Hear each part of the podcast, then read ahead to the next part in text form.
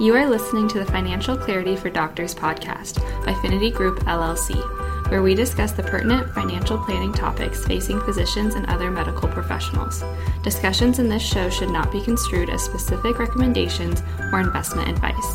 Always consult with your investment professional before making important investment decisions. Securities offered through Cambridge Investment Research Inc., a registered broker dealer, member FINRA SIPC, and now, here are your hosts, Rochelle Vanderzanden and Corey Janoff. Welcome back to Financial Clarity for Doctors, everyone. Rochelle Vanderzanden here with Corey Janoff. Hey. Awesome. We had a guest last time. Today it's just the two of us, but we're going to talk about some exciting student loan happenings. I think everyone has been waiting the entire summer to figure out what is going to happen next with student loans. And finally, we have some answers. Today is August 25th when we're recording. It'll probably be a couple days from now when we are published. But on the 24th of August, President Biden announced some updates to the student loan program. Um, most importantly, probably for a lot of our listeners, when that forbearance is likely to end at this point. It seemed pretty clear that it was not going to be the end of August, but no one knew when that new date would be. And now it has been pushed out until the end of December. So that'll be a big thing. But there were a few other things that were built into that, including some broad student loan forgiveness. That's going to be really important for a lot of people. And just there's some other things that we wanted to refresh. Um, especially like the the temporary waiver for PSLF that's expiring at the end of October. We wanted to make sure we touched on that as well, just because that deadline is also looming. So we're going to go through a lot of the new changes, some of that, um, the, you know, just reiterating some of the stuff that has to do with that temporary waiver that's going to be over soon and just going through a lot of details. A lot of this stuff is still in the works. It seems like some of the, you know, the implementation part of it is still to be announced. Like the application to actually apply to have some amount of loans forgiven and all of that kind of piece. So there will be more information over time, but right now we're just going to talk about the the broad strokes of what this new program looks like. Corey, anything to add? Other than all the stuff we teased at the beginning, um, mm-hmm. no, all the stuff. Yeah, like you said, you know the in case you haven't heard the COVID forbearance, whatever you want to call it, zero payments at zero interest was supposed to end here uh, at the end of August. It's now been extended to the end of December. So another, what is that, four or five months of um, no payments, which is great. Helps a lot of people out.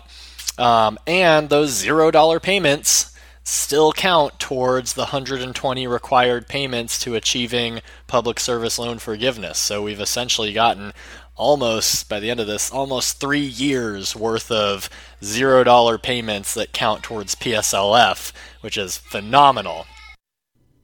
Mm-hmm. The uh, other thing that you know has been chatted about ever since the, the, campaign trail for the Biden administration was just loan forgiveness for everyone. Um, it's not quite for everyone, and not all of your loans are getting forgiven, but uh, ten to twenty thousand potentially could be forgiven for some of you.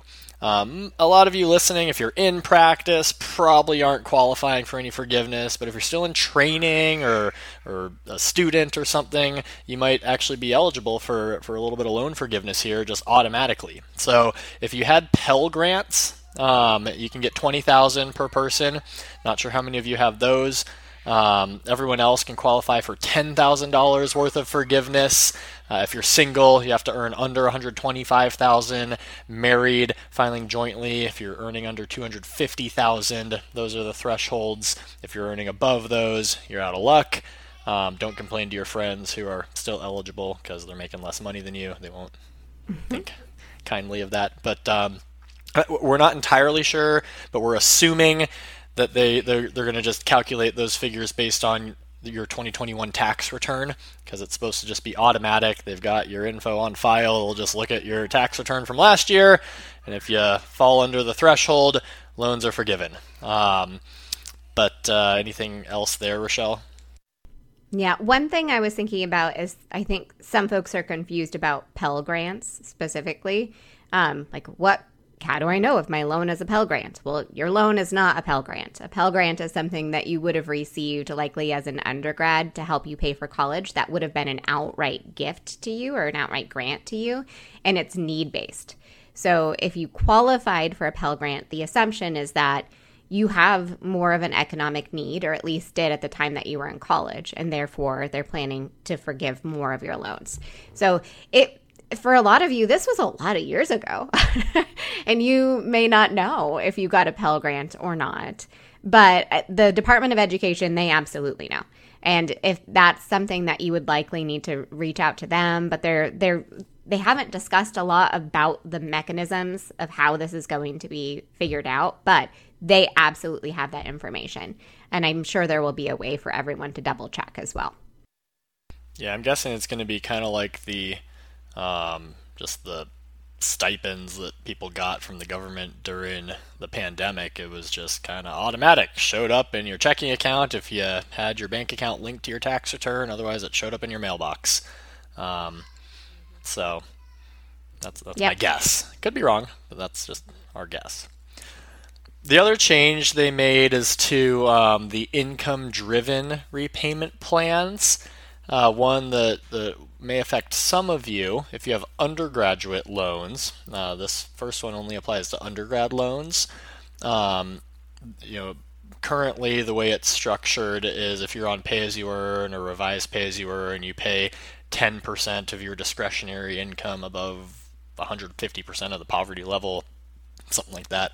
Um, and then income based repayment, it's a 15% of discretionary income above that poverty level threshold. It's now changing to 5% of discretionary income above 225% of the federal poverty level. So a lesser chunk of your income will count towards that calculation, and, and a smaller percentage of that actually goes to the loan. So for some of you, that could mean your loan payment, uh, the minimum loan payment, could be cut in half or even you know a third uh, of what it was previously. So that'll definitely help for those of you with undergrad loans if you're still in training or something.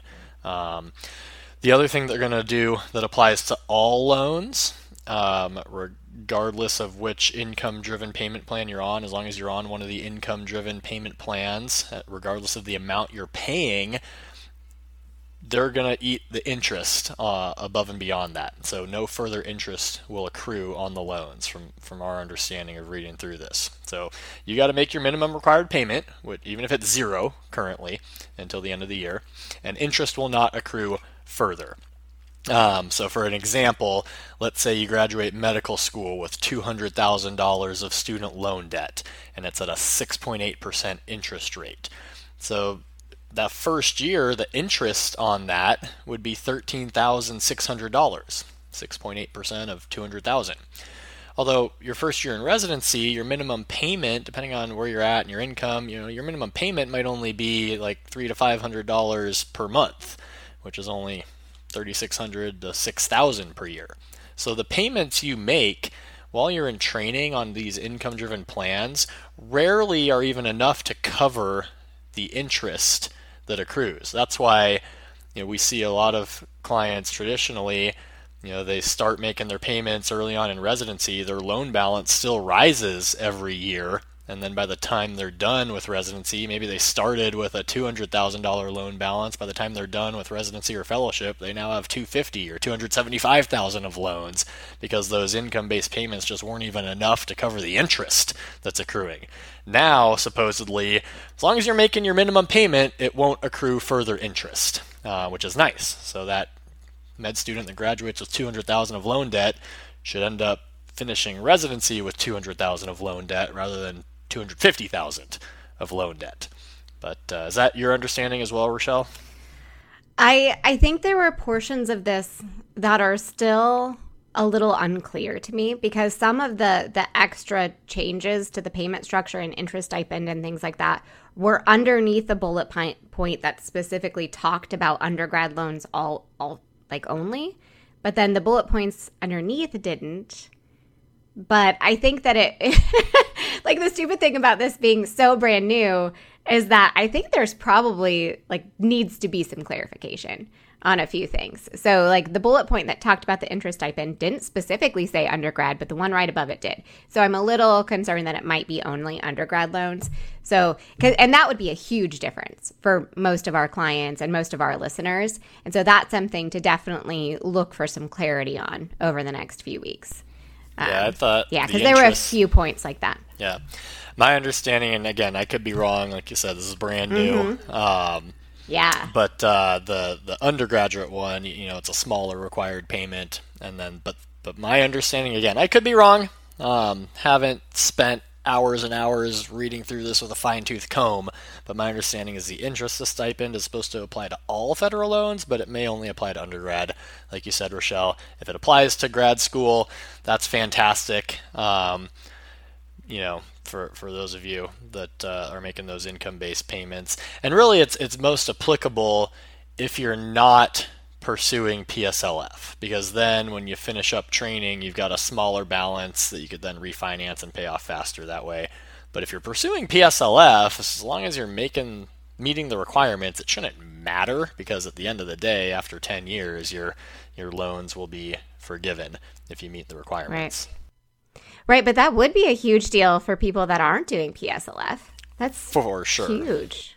That's a great deal of money. The other thing is that the raising that calculation from 150% of the poverty level to 225% of the poverty level, um, that also didn't specifically state undergrad only. So if that was something that was only for this new payment plan that's 5% of discretionary income, that's one thing. But if they're raising that federal poverty level for all of the income driven payment plans, for all the ones that we can use for graduate loans, also, that would be a big difference too. That would mean, you know, your payments are effectively going to be reduced by quite a bit. So I think that's another thing to keep an eye out for that could potentially be significant for our listeners is just your payment may be reduced be- just because they're raising that calculation for what is discretionary income. For sure. So, short answer you'll probably see some changes, but how exactly, Rochelle and I can't say with certainty what those changes are, but it should, regardless, uh, it should only benefit you to some degree. Yeah, there's no there's no way that this new thing isn't is like a bad thing for anyone other than you know maybe it creates some like gosh darn it i'm $126000 of income and i don't qualify. That probably feels bad but it doesn't leave you in a worse situation than you were before you know? So i know that that can be very challenging and like you know just disheartening but you know keep your chin up. You can take care of them Yeah. But I think getting back to the the PSLF limited waiver, that's something we just wanted to review quickly because it is expiring at the end of October. And so that's a really big deal for people who are pursuing PSLF. Um, and right now there there's just a limited opportunity to get around some of the more restrictive requirements that have tripped people up in the past. Some of them being like maybe not all of your loans are direct. So previously you had to have federal direct loans only your federal direct loans would qualify for loan forgiveness through PSLF. You had to work full time for a qualifying employer, and you had to make 120 payments, not necessarily consecutive, on an income driven repayment plan like IBR, pay as you earn REPAYE, or on the standard 10 year repayment plan.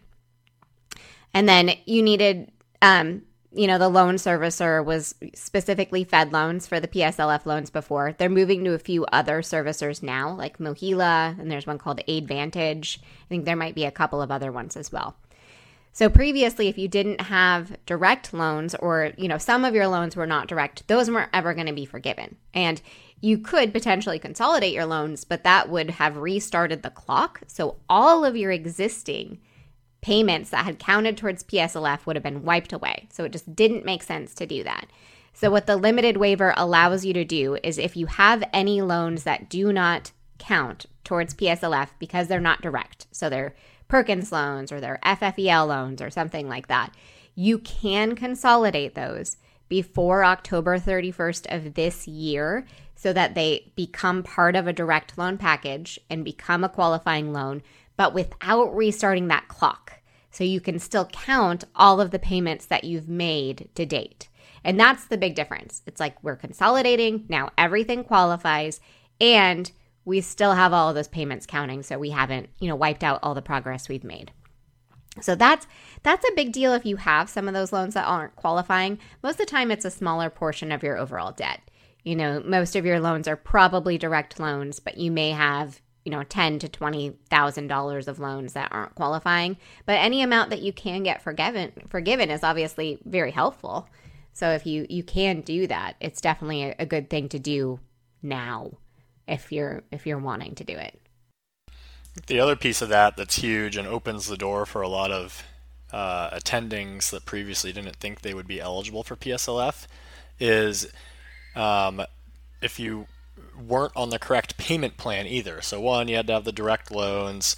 Um, as long now, as long as you were working for a qualifying employer with federal loans, regardless of which payment plan you were on, those payments can now count towards PSLF if you jump through these hoops before the end of October. So if you were on a extended payment plan, graduated payment plan, whatever, we now have an opportunity consolidate any non-direct loans into direct loans and we'll moving forward have to go on one of the income driven payment plans or the standard 10 year payment plan you know go with whatever one results in the smaller monthly payment. You know, for a lot of you attendings, the standard 10-year schedule will be uh, a smaller payment than your income-driven payment schedule.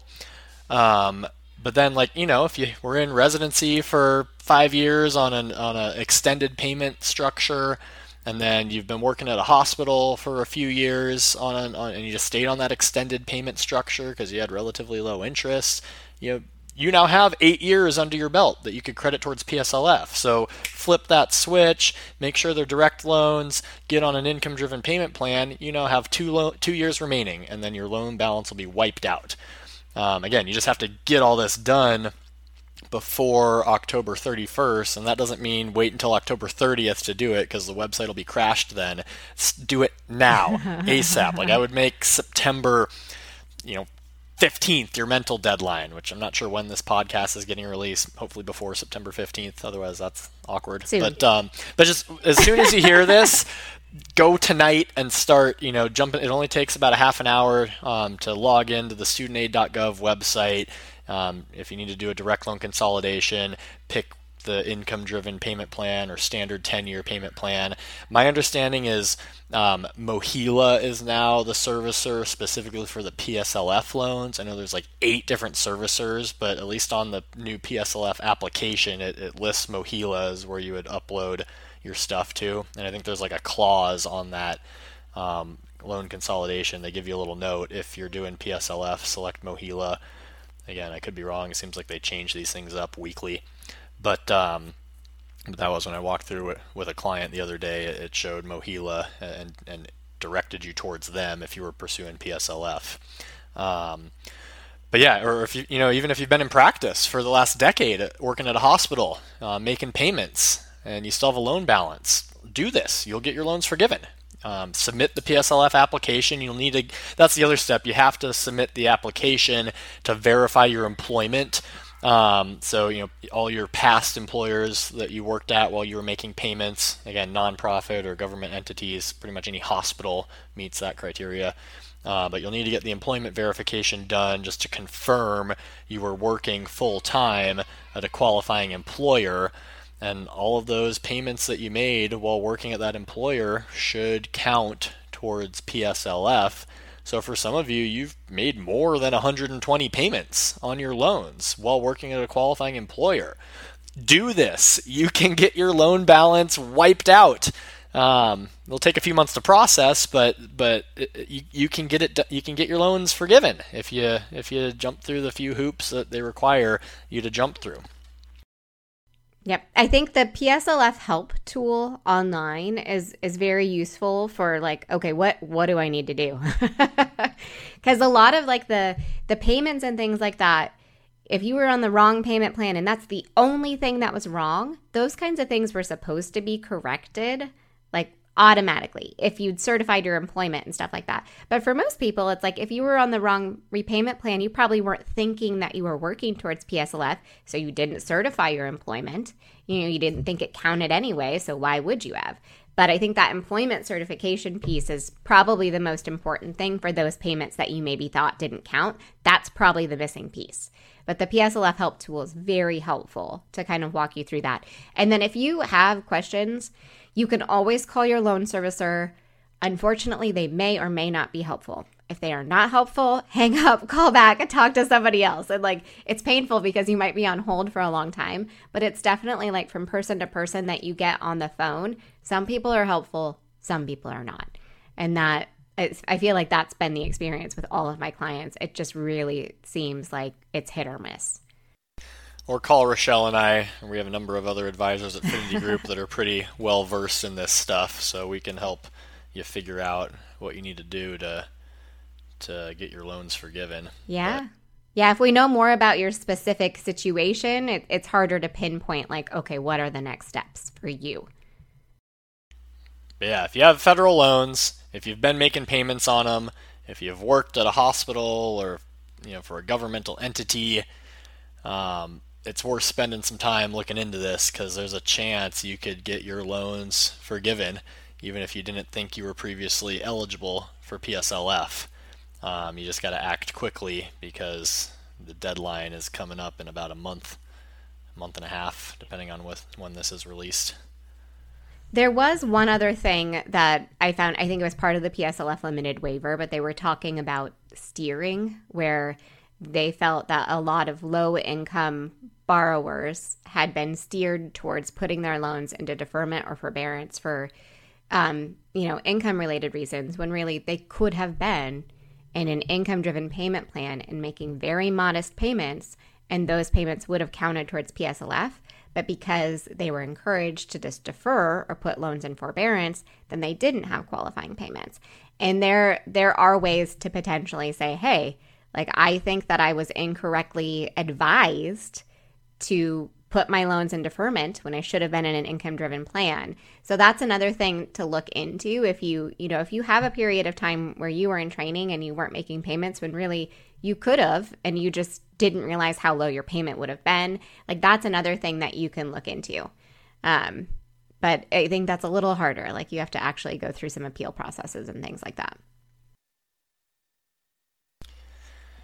keep an eye on the news for updates. Um, a lot of these changes here in the last year or so have been made by executive action. It, it didn't go through Congress. It's not formal legislation. Um, they're they're taking they're utilizing provisions in whatever the U.S. Code of Con. I don't, I don't know what it's called. It's not the Constitution necessarily. Maybe it's the Constitution, but whatever. So. Um, and, there's a chance all this stuff could change. You know, laws change, regulations change over time. Um, you know, currently, if if you have federal loans, even if you're not at a qualifying employer, if you just make income-driven payments for 20 or 25 years, depending on the type of loans, if you have a balance at the end of that, they're supposed to be forgiven. That was part of a law that was enacted back in 2007. Um, so we haven't, no one's reached that 20 year mark yet, but uh, from 2007, but uh, you know that could potentially change in the future. So who knows? A lot of stuff evolving, but I think for a lot of you here, there's opportunities to potentially get your loans forgiven immediately or within the next handful of years if you uh, if you get on you know the, the the right track with the PSLF limited waiver here. Um, so uh, you know, definitely encourage you to, to take advantage of it if you if you think you might be eligible. Mm-hmm. Absolutely. One important thing to note with like the 20 or 25 year forgiveness that's not related to public service is that um, it's taxable. So, you know, if you have $200,000 loan balance at the end of 20 years and you have to pay taxes on that, that's not awesome. I mean, maybe maybe it's better than the alternative. I don't know, but that's definitely something to keep in mind. We're going to include a few resources in the, the show notes this time around. So if you if you click on those, we're going to include a link to the Department of Education subscription page. You can actually subscribe to updates from the Department of Education. Like, hey, anytime something happens new with federal student loans, I want to get an email about it. And it's helpful to read like news articles, listen to podcasts, all that kind of stuff, because they give you a little bit more nuance. But I think if you can get information directly from the Department of Education, that will likely be maybe not the most clear source, but it is straight from the source. And, you know, if there's not clarity at the beginning, I bet they will be following up with additional clarity in, in the future. And every time there's something new, like, hey, there's here's this new form you need to fill out. That's where you're going to find it is from the Department of Education. So that can be really useful just to have, you know, some information that's coming straight from the source. Absolutely. Yeah. And then, you yeah, I think keep your eyes on the news too. There, I, I think there may be some legal challenges, especially to to just you know very broadly forgiving a chunk of loans for a lot of borrowers. Um, yeah, I think that there's not a whole lot of precedent for that, so it, it's very difficult to tell exactly how smoothly this is going to go moving forward. Yeah, we shall see. Mm-hmm. Yep. Good luck, everyone. Have a good one. We would love to hear your feedback and suggestions for future topics you'd like us to cover. You can get in touch with the show by emailing podcast at thefinitygroup.com or by following Finity Group on Facebook, Twitter, Instagram, LinkedIn, and YouTube at Finity Group LLC. You can follow me on Twitter at Corey Janoff CFP, Instagram at Corey Janoff, or on LinkedIn under my name, Corey Janoff. You can follow me on Twitter at Rochelle Finance or on Instagram, Vanderzanden Rochelle, or on LinkedIn under my name, Rochelle Vanderzanden. Check out all of the podcast episodes on the finitygroup.com slash podcast, on our Finity Group YouTube channel, or your favorite podcast app. And don't forget to check out our financial clarity blog at thefinitygroup.com slash blog. Thanks for listening to this episode of Financial Clarity for Doctors by Finity Group LLC.